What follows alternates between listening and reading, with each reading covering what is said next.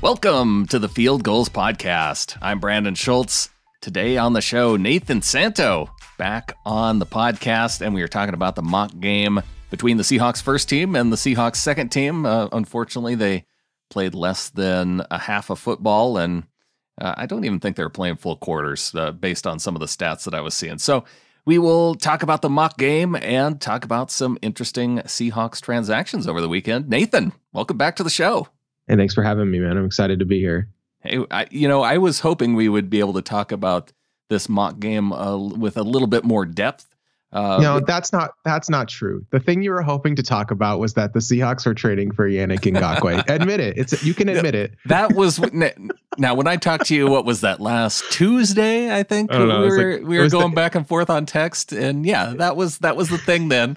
I'm over that now. We maybe we hit it at the end if if we're you know if we've gotten through everything else, but okay. uh, it's a it's a you know it warms your heart when you hear we might get a new defensive lineman. You're like, oh my gosh, finally, please. I'm I'm still holding out hope that Clowney comes back, man. Oh, just anything really, yeah. yeah. Clowney, um, get Michael Bennett out of retirement. Uh, yeah, snack, something. Snacks Harrison, just any anybody depth. They need just just depth. I mean, uh, when Geno Smith is going eight of eight in the mock game, I look at that stat line and I go, okay, really, our defensive line uh, couldn't couldn't force Geno into one incompletion. Geno Geno Smith is a legend. Okay, I, I will not accept this uh, this Geno Smith's slander here. Uh, the Seahawks would be totally fine. No, they would not be fine if Geno Smith. But he did go eight and eight his rookie year, so I mean, uh, he's got that going for him, which yeah. is nice. Yeah. He did have 12 touchdowns versus 21 interceptions, but I'll just ignore that. Pretend like that didn't happen. That was that was that was a long time ago. It it was, um, but I mean everything was a long time ago. March seems like a long time ago now. It's like I'm just like I'm nostalgic about things that happened like last October.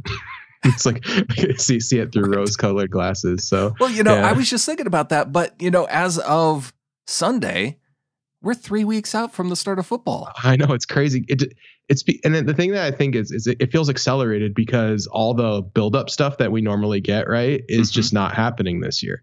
Like there's no preseason games. There's no like the beat reporters have been silenced. Uh, so like there's no the, the buildup is just completely different this year. It feels like it's sneaking up on you, right? Like the the season is just gonna pounce on you at any moment. They're so, so silenced that they're getting scooped by the team and people who decode the videos like me like the DK Metcalf touchdown that the Seahawks put out. You could watch that video and see the Seahawks starting lineup because Russell Wilson said that that he hit DK Metcalf on the opening drive. I guess they completed a bunch of uh, third downs on that particular drive. But you go back, you watch the video, you see Duane Brown at left tackle, you see Ethan Pocic snapping the ball right next mm-hmm. to uh, Mike Iupati.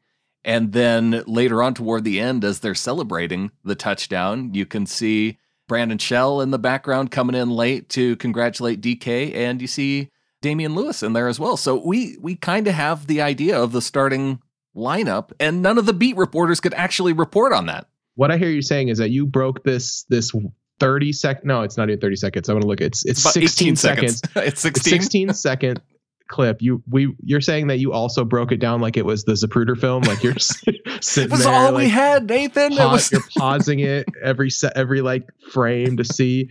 Like, I literally, okay. I literally did go frame by frame just just to make sure that I I knew because well, as soon as it was snapped, you could see it was 77 Ethan Pocic, but you had yeah. to, you had to go frame by frame to get the other two linemen. Right, and then you're looking at the defensive lineman. You're like, okay, that's Jarran Reed, and uh, he ran a stunt with uh, with 93. Yeah. So yeah. So it's like just breaking it down. You know, Brandon gotta, Jackson. Like, really, yeah. Gotta, gotta get in there. Uh, yeah. No, uh, hey, that wasn't Jarran Reed. Jarran Reed's back in 90. That was, that was LJ Collier. That's LJ Collier playing DT. You're right. It yeah. is. All right. Well, um, it didn't go good for them on that play. So in particular. So yeah, I took a few notes. I wrote down three things I liked and three things I disliked from the from, from the, the 16 game. seconds.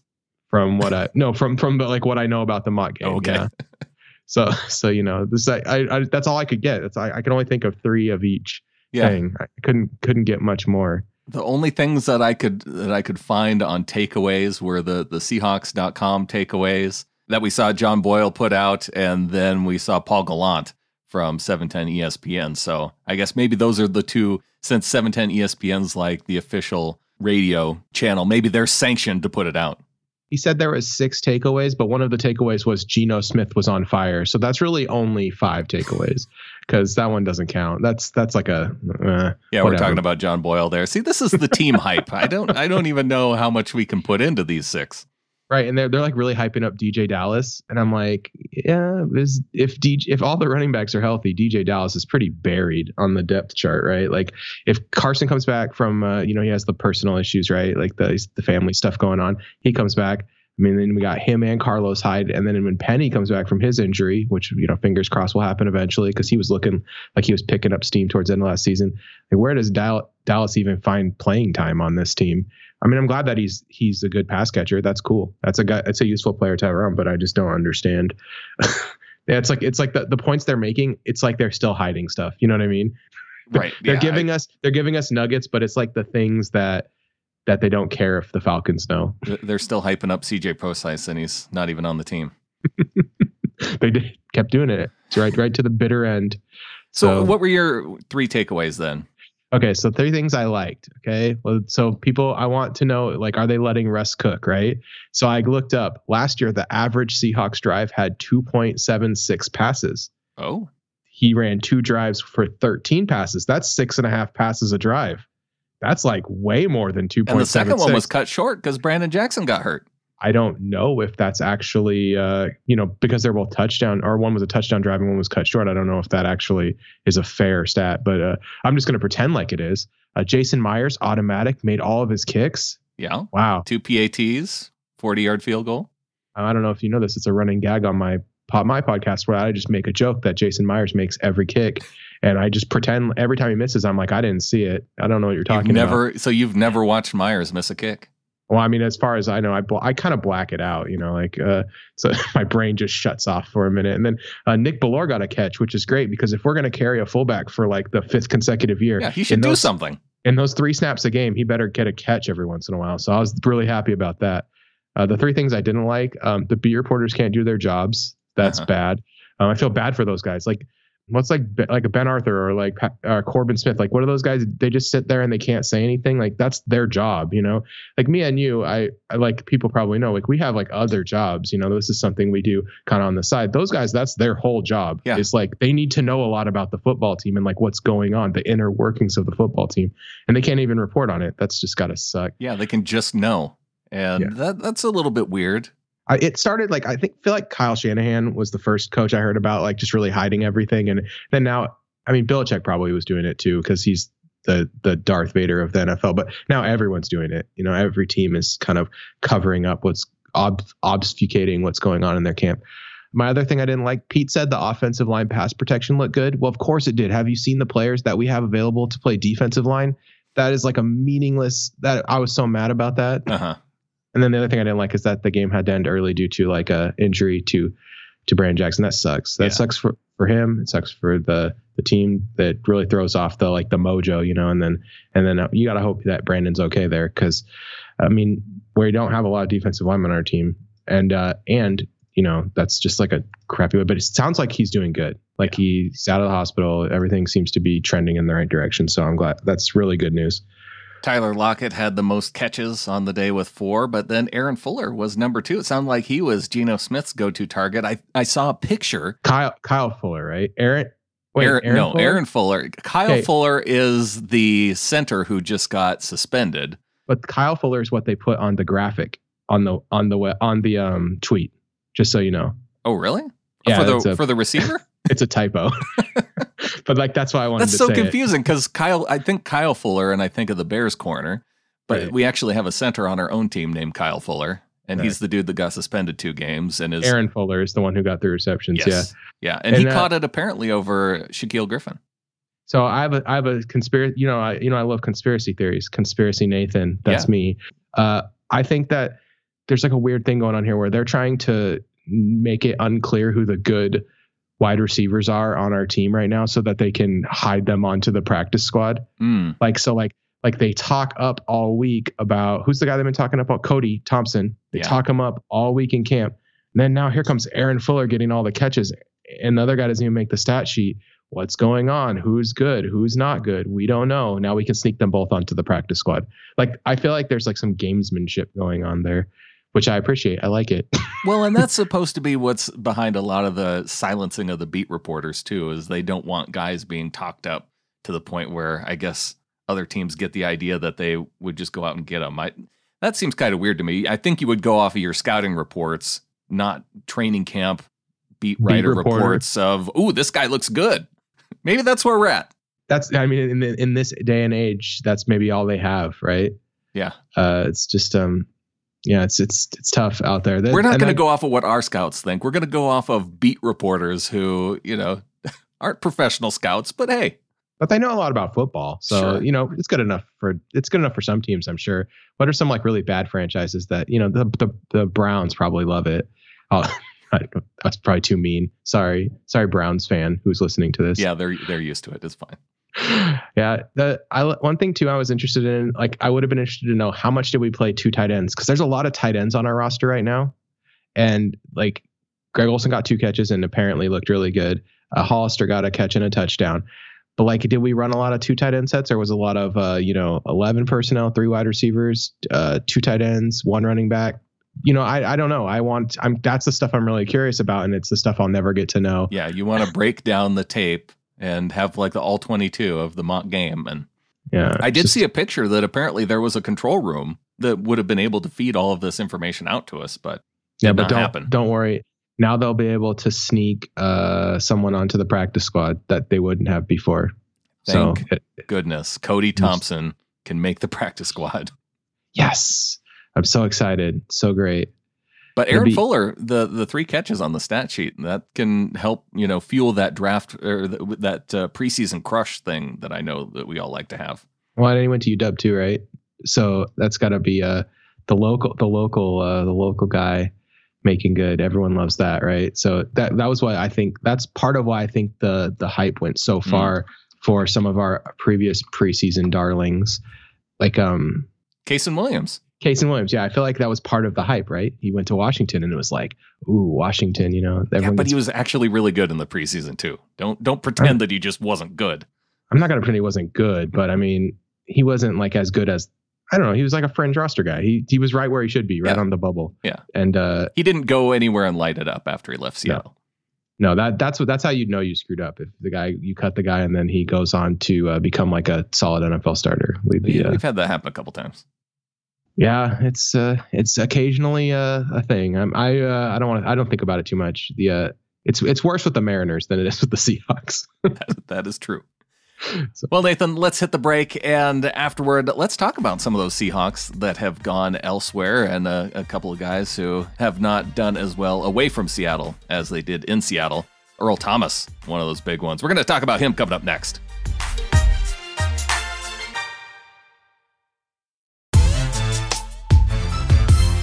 Nathan Santo of the Seahawks Nest joining the show today to talk a little bit about the mock game between the Seahawks and the first team and second teamers. But uh, there was a big story that came up over the weekend. Earl Thomas, who went to the Baltimore Ravens, signed a big contract with them. He is now out of Baltimore, cut from the team after punching a teammate. And uh, the Ravens said that was conduct detrimental to the team. Hard to argue with that. And now he's going to be looking for a job.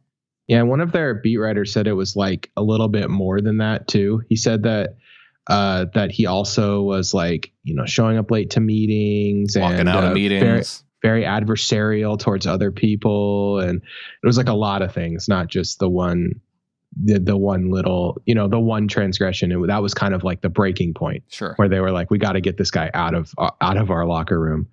And now other teams are just like rejecting him you know? There there's like a, a rumor that Cowboys are not interested. Uh, they asked a wide receiver for the Texans if they wanted him, or uh, Kenny Stills if they yeah, wanted him, Kenny and he Stills. said, said, "Nah, I'm good." I thought so, I saw that Deshaun Watson was down though. Sean Watson put out a tweet saying that like he supports Earl and that he's always been a good brother to oh, him okay. and stuff like that. Like it's like one of those like generic like, "Hey, I support you, man." Yeah, but, but I think like Sherman that. had something similar too yeah, Sherman had a like, a, this is my brother, and uh, you, you, guys don't understand what it's like. I mean, Earl Thomas had a weird offseason. He's definitely winning the Antonio Brown Award of 2020. So I don't think that the fact that Earl's kind of like a competitive psychopath is it's not new news. It shouldn't be new news to anyone, right? This is the guy who yelled at Cliff Avril for eating sunflower seeds and was all over Cam Chancellor in the media for holding out. Wasn't and he like, pissed at Bobby Wagner at some point Yep. too? And yelled at yelled at Bobby Wagner, said, "You do your thing, I'll do my thing." Yeah. Um, he went into the opposing locker room and told him to come get him. You know, like he he's been a a he's just a he's a he's a weird different cat, right? He's yeah, a you different didn't cat. even mention flipping off the sideline, which was Nope. I mean, I I know everyone knows about that one. right. I felt like I I could feel like leave that one out. was pretty public. Yeah. but uh, it's just it's it's tough. Like he is that that is who he is, right? He's just a really hyper competitive guy who acts uh, acts his feelings out immediately, right? He just acts his feelings out, and that's um, Pete's a good at managing per, strong personalities, right? And he lands in Baltimore where maybe that's not the case. Maybe they don't have a culture that allows strong personalities like that to flourish, and he burns all the bridges on his way out, right? Right. So so it, it is what it is. What I think is interesting is that how it seems like the league is nobody's dying to get him. He is undeniably a super talented football player, and uh, and it's it's hard for me to believe that he's just going to to strike out unless he says something like I'm only willing to play for 11 million dollars still. Then yeah, maybe he does strike out. But if he's willing to take even a moderate pay cut down to like eight nine million, he's 100%. Someone is going to to sign him. He's going to be on the Jets or something this year. Somebody's going to get him. Yeah. I and you know even the Chiefs that might be a spot where he lands because they were looking to offer him a one year deal before he took the multi year deal with Baltimore. The Chiefs have made me believe that the salary cap is completely fake because Yeah. at the beginning of the offseason, they said the Chiefs have $143 in salary cap room. And I go, oh man, they're not going to be able to sign, re-sign Chris Jones. They're not going to be able to sign anybody. They signed Mahomes to like a $500 million contract. They they re-signed Chris Jones and they just signed they Sammy signed Watkins, wasn't it? they just keep signing people. And it's like how do the salary cap's not real. It's uh it's a figment of my imagination. How do we not have Jadeveon Clowney? If the salary cap is fake how come we can't do get some of that? So yeah I don't know. It's somewhat yeah right. To Chiefs he might land on the Chiefs. And I think that if he's going to take a pay cut going to a team that was in the Super Bowl or won the Super Bowl last year is probably uh pretty high on his priority list because he he cares a lot about winning that is what is really really important to him Yeah, I did hear somebody make the joke that uh, going to Philly and the city of bl- uh, brotherly love made a lot of sense. That, that I mean, from that perspective, yes, It- and I mean, from a roster constructed perspective, it makes sense too. But but the brother part definitely Definitely the brother part. for, for sure. Um, yeah, I don't know. Did, did uh, is it kind of like so? One thing I always like to talk about with Antonio Brown is that I mean he's he's undeniably very talented at football and also a a little bit loose screws loose upstairs. One play, like when he got hit by Vontaze Burfict, it all seemed to go downhill from there. Is Derrick Henry pushing over Earl Thomas that moment for him where like Ooh, it just spiraled everything out of control. Like he couldn't handle how that became a meme, and it just like mentally just caused him to start to unravel. I don't think so. I don't think you could point to that because there's been some things that you could point to before that moment.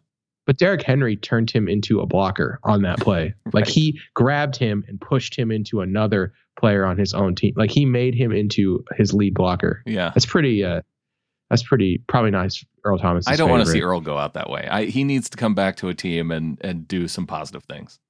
Okay, I have a question for you. Like right now, just as his as he stands right now, let's say no team signs him. He, that's not going to happen. But let's or let's say he just never has a huge impact. No more Pro Bowls. Does does he make the Hall of Fame? Do you think with his current Hmm. resume? With his, he, it's borderline. Right. That's I think so too. I think it's right on the edge. I, I think it's really likely, but Thing is, he doesn't have crazy counting stats like a lot of the. But it but he has like all of the success measures, right? Like yeah, all, the all pros and Pro and Bowls. the- yeah. Exactly. Like all the success measures are there. It's just like he doesn't have like an insane amount of like interceptions and fumbles forced like so, a lot of guys. Yeah, and I don't think that's huge. I think, although I guess that's why Eric Weddles always seems to be in the conversation as you know potential Hall of Famers, and uh, but Earl was part of the All Decade team. I, I see him. I, I see I- him likely getting in.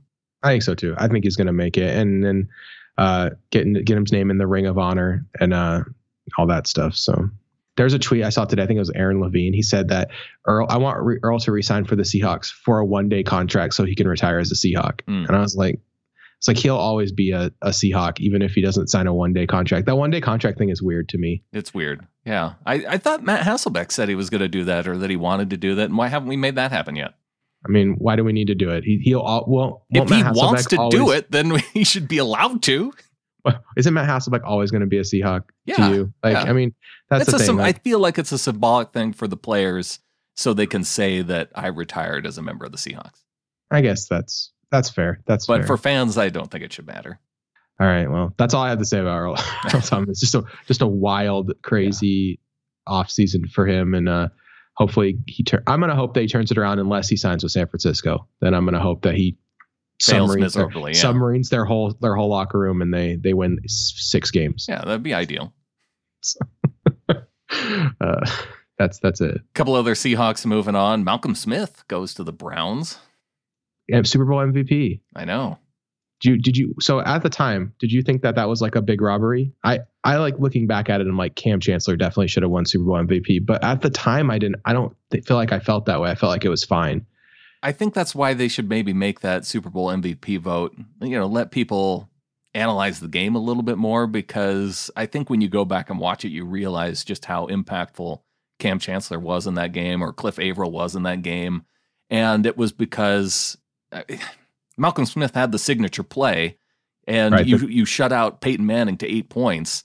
You give the guy on the defense who had the signature play though. Right, a defensive player had to have it, and he did have a good game. I'm not like denying. Oh yeah, because he had the fumble recovery too. That uh, uh, later in the later in the game, and but it, it's just uh like for me, it was definitely like Cam's absolute peak, like his greatest game in the uni- one of his greatest games in the uniform, and we won the Super Bowl. So I'm just looking backwards at it. I'm sad that wasn't Cam's uh, Super Bowl MVP. I know they need to retroactively award somehow, that because I feel like in all of our minds as Seahawks fans, that's that's where we've kind of settled. And I, I, have a friend who's a big Broncos fan, and every time I if I see his car, I'll write in the dust on the car 43 to eight. So I mean, it's given it's given me continued joy even to this day. Just to th- I get to think about it all the time. Yeah, that that's just the thrashing we gave to the Broncos. So transitioning to a future Super Bowl MVP, but probably not. Joey Hunt going to the Colts. He will uh, be a backup offensive lineman for them. I maybe he'll start. I mean, they got Glowinski and they turned him into like a like a pretty solid football player, right? So maybe yeah. they've got the the magic juice there in Indianapolis. Playing next, playing on the same offensive line as Quenton Nelson probably helps. That guy's an absolute monster. Yeah. So would he be uh, between Nelson and Glowinski then if he's think if they if Glowinski's still their starter, yeah, then that would be. Because he's the, on the uh, right side. I'd have to look up the Colts depth chart, but yeah, I you don't have it memorized. Correct. That's gosh. I don't. And you do, and you do an NFL based podcast. I looked it up. Yeah, he'll be between Nelson and Glowinski. They actually only have one. Ryan Kelly, their center, who's actually pretty good. They only have one center on their roster though, so Hunt has a pretty clear path to making to making the the actual team. It's oh, good, good, for him. him. I I thought Joey Hunt was like a great backup not not a not a guy you ever want to start, but if you need him to start in a pinch, he'll know what you're trying to do. He'll do a, a serviceable job. But like some guys just turn him into a speed bump. It's something that happens when you're undersized like that. You know, yeah. he's just not as big as a lot of the the premier offensive linemen in the NFL. And, but good, good, solid backup. Uh, I'll always have a soft spot in my heart for him. All right. Well, as we close this out, Nathan, uh, should we talk about Ngakoue even just a little bit? Um, well, we're just not, we're not, you, okay, for us to get Yannick Ngakoue, we have to completely trade out of next year's draft. Do you really think that's something we're going to do? What, what if you get him for a Clowney type deal? Right. So we don't have that many draft picks in. No, but what was it? A third and a fifth? Okay. So I'm guessing that we could get him for like just a second. Sure. But get him for a second, and then you get Jacksonville to pay half a salary like we did for Houston. Right. Or convert his salary into, yeah, right. They'd have to change his they have to change his contract around. But the the thing for for me is it's just it'd be really hard to we'd have like no draft picks next year and you that is a way to like tank your franchise just to make it makes everything so difficult um it makes the, way more sense just to sign clowney because you, you probably get the better player for it's for one year and well, you don't have to give up draft picks. Another thing too is is like we spent this whole offseason signing Leos and playing like so. I mean, what are we going to? Ngakoue is going to play Leo, and then so we also have to play that to play the same position. We have we signed Benson Mayowa and Bruce Irvin. So we have all these guys, and we can't play them. It's it's hard on our defense to play them together. We'll have problems stopping the run like we did last year because our, our offensive line would be our defensive line would be kind of undersized on the edges. I I uh or they could have just signed Everson Griffen for seven mil, you know, uh, one million more than the Cowboys did. And, and I don't really don't want to think about that. There, this offseason has kind of been frustrating from that perspective because like guys are getting traded, like Calais Campbell trade. Yeah. Like you look at that trade. Calais Campbell we couldn't have done someone that. I've had infinite respect for since his time on Arizona. Like I have been all over that guy for years and I love him and I think he's so good. And we couldn't have him for like a fifth rounder. Like yeah. we like why not us? Didn't why Jurrell not? Casey go to the Broncos for like a seventh? Right. Why can't Seahawks have Jurrell Casey? Like I I don't know. It just it's it's frustrating. It's been a frustrating offseason because talented players have been changing teams, but not to my team. And uh, we did get Jamal Adams, which is great because Jamal Adams is super good at football. Oh yeah, you know we haven't talked since because you were hyped up about this, and we were gonna we were gonna break it down right after the trade went down. And uh, yes, I was supposed, which would have been funny because I was supposed to be on with Rob, right? And he hated the the compensation, or yeah. he didn't, and I, I I was fine with it, so it would have been funny to get in an argument. But okay, I'm just fine with the compensation. It's good. Jamal Adams is a good, really good football player, and you have to pay a premium price to get that. We have him under control for two years, so it's not like he can leave after one year, like what happened with Clowney. Yeah, he can just talk um, his way out of uh, like he did with the Jets, but right? He could he could tank his value, but I don't think he's going to do that. Doing that twice is like career suicide. Basically, nobody's going to give you the contract you want if you do that multiple times. Yeah, it's like kind of like a ticket you turn in once every ten years or so. but but uh, but he's just he's in a good he's in a good position to succeed. He's honestly in a good spot. The Seahawks have a lot of cap room coming up to re-sign him. So if he plays good in the uniform, there's no reason we're not going to get him back. And so I don't know. I like it. I mean, it's it's a steep price, but Jamal Adams is a field tilting football player. He's super unique. He no matter where he lines up on the field, he's successful. And one thing when you watch his tape that you that you'll see and other people have probably already seen is that he has the like this uncanny ability to diagnose exactly what the offense is going to do. He looks at the opposing offensive line and he'll start pointing and stuff and then all of a sudden he'll do something that you probably shouldn't even try to do, but he has diagnosed what they're doing so precisely that he's going to like shoot a gap and, and, and go in a way that no one should and make a huge play. And he's just a big play machine. And because of that, and he's, he's really smart. He's really talented. Um, his only knock is that like sometimes he takes weird, uh, like he takes more steps than he should when he's in coverage. Mm. Like, so he, he gets there a little slower, but I think that that's something Pete can clean up, to be honest with you. That's, uh, secondary footwork is like the Seahawks calling card. And if that's like the thing that they fix with him and then now he's he's just like complete there's nothing he can't do and one thing i like about the roster as constructed right now is that they've got adams blair and Diggs, all of these guys can play multiple positions, and then the the offense doesn't really know. They can have all those guys kind of start towards the line of scrimmage and then move after the like you know towards closer to when the play starting. And for a guy like Jared Goff who needs the coach in his ear to break down the play for him, that's going to be incredibly difficult for him to deal with because he's got does not know where any of these players are going to do once he starts executing his play. So I'm I'm excited about it. Yeah. I think that I think that our division in particular like has these high powered offenses with kind of mediocre quarterbacks other than obviously our quarterback is real good.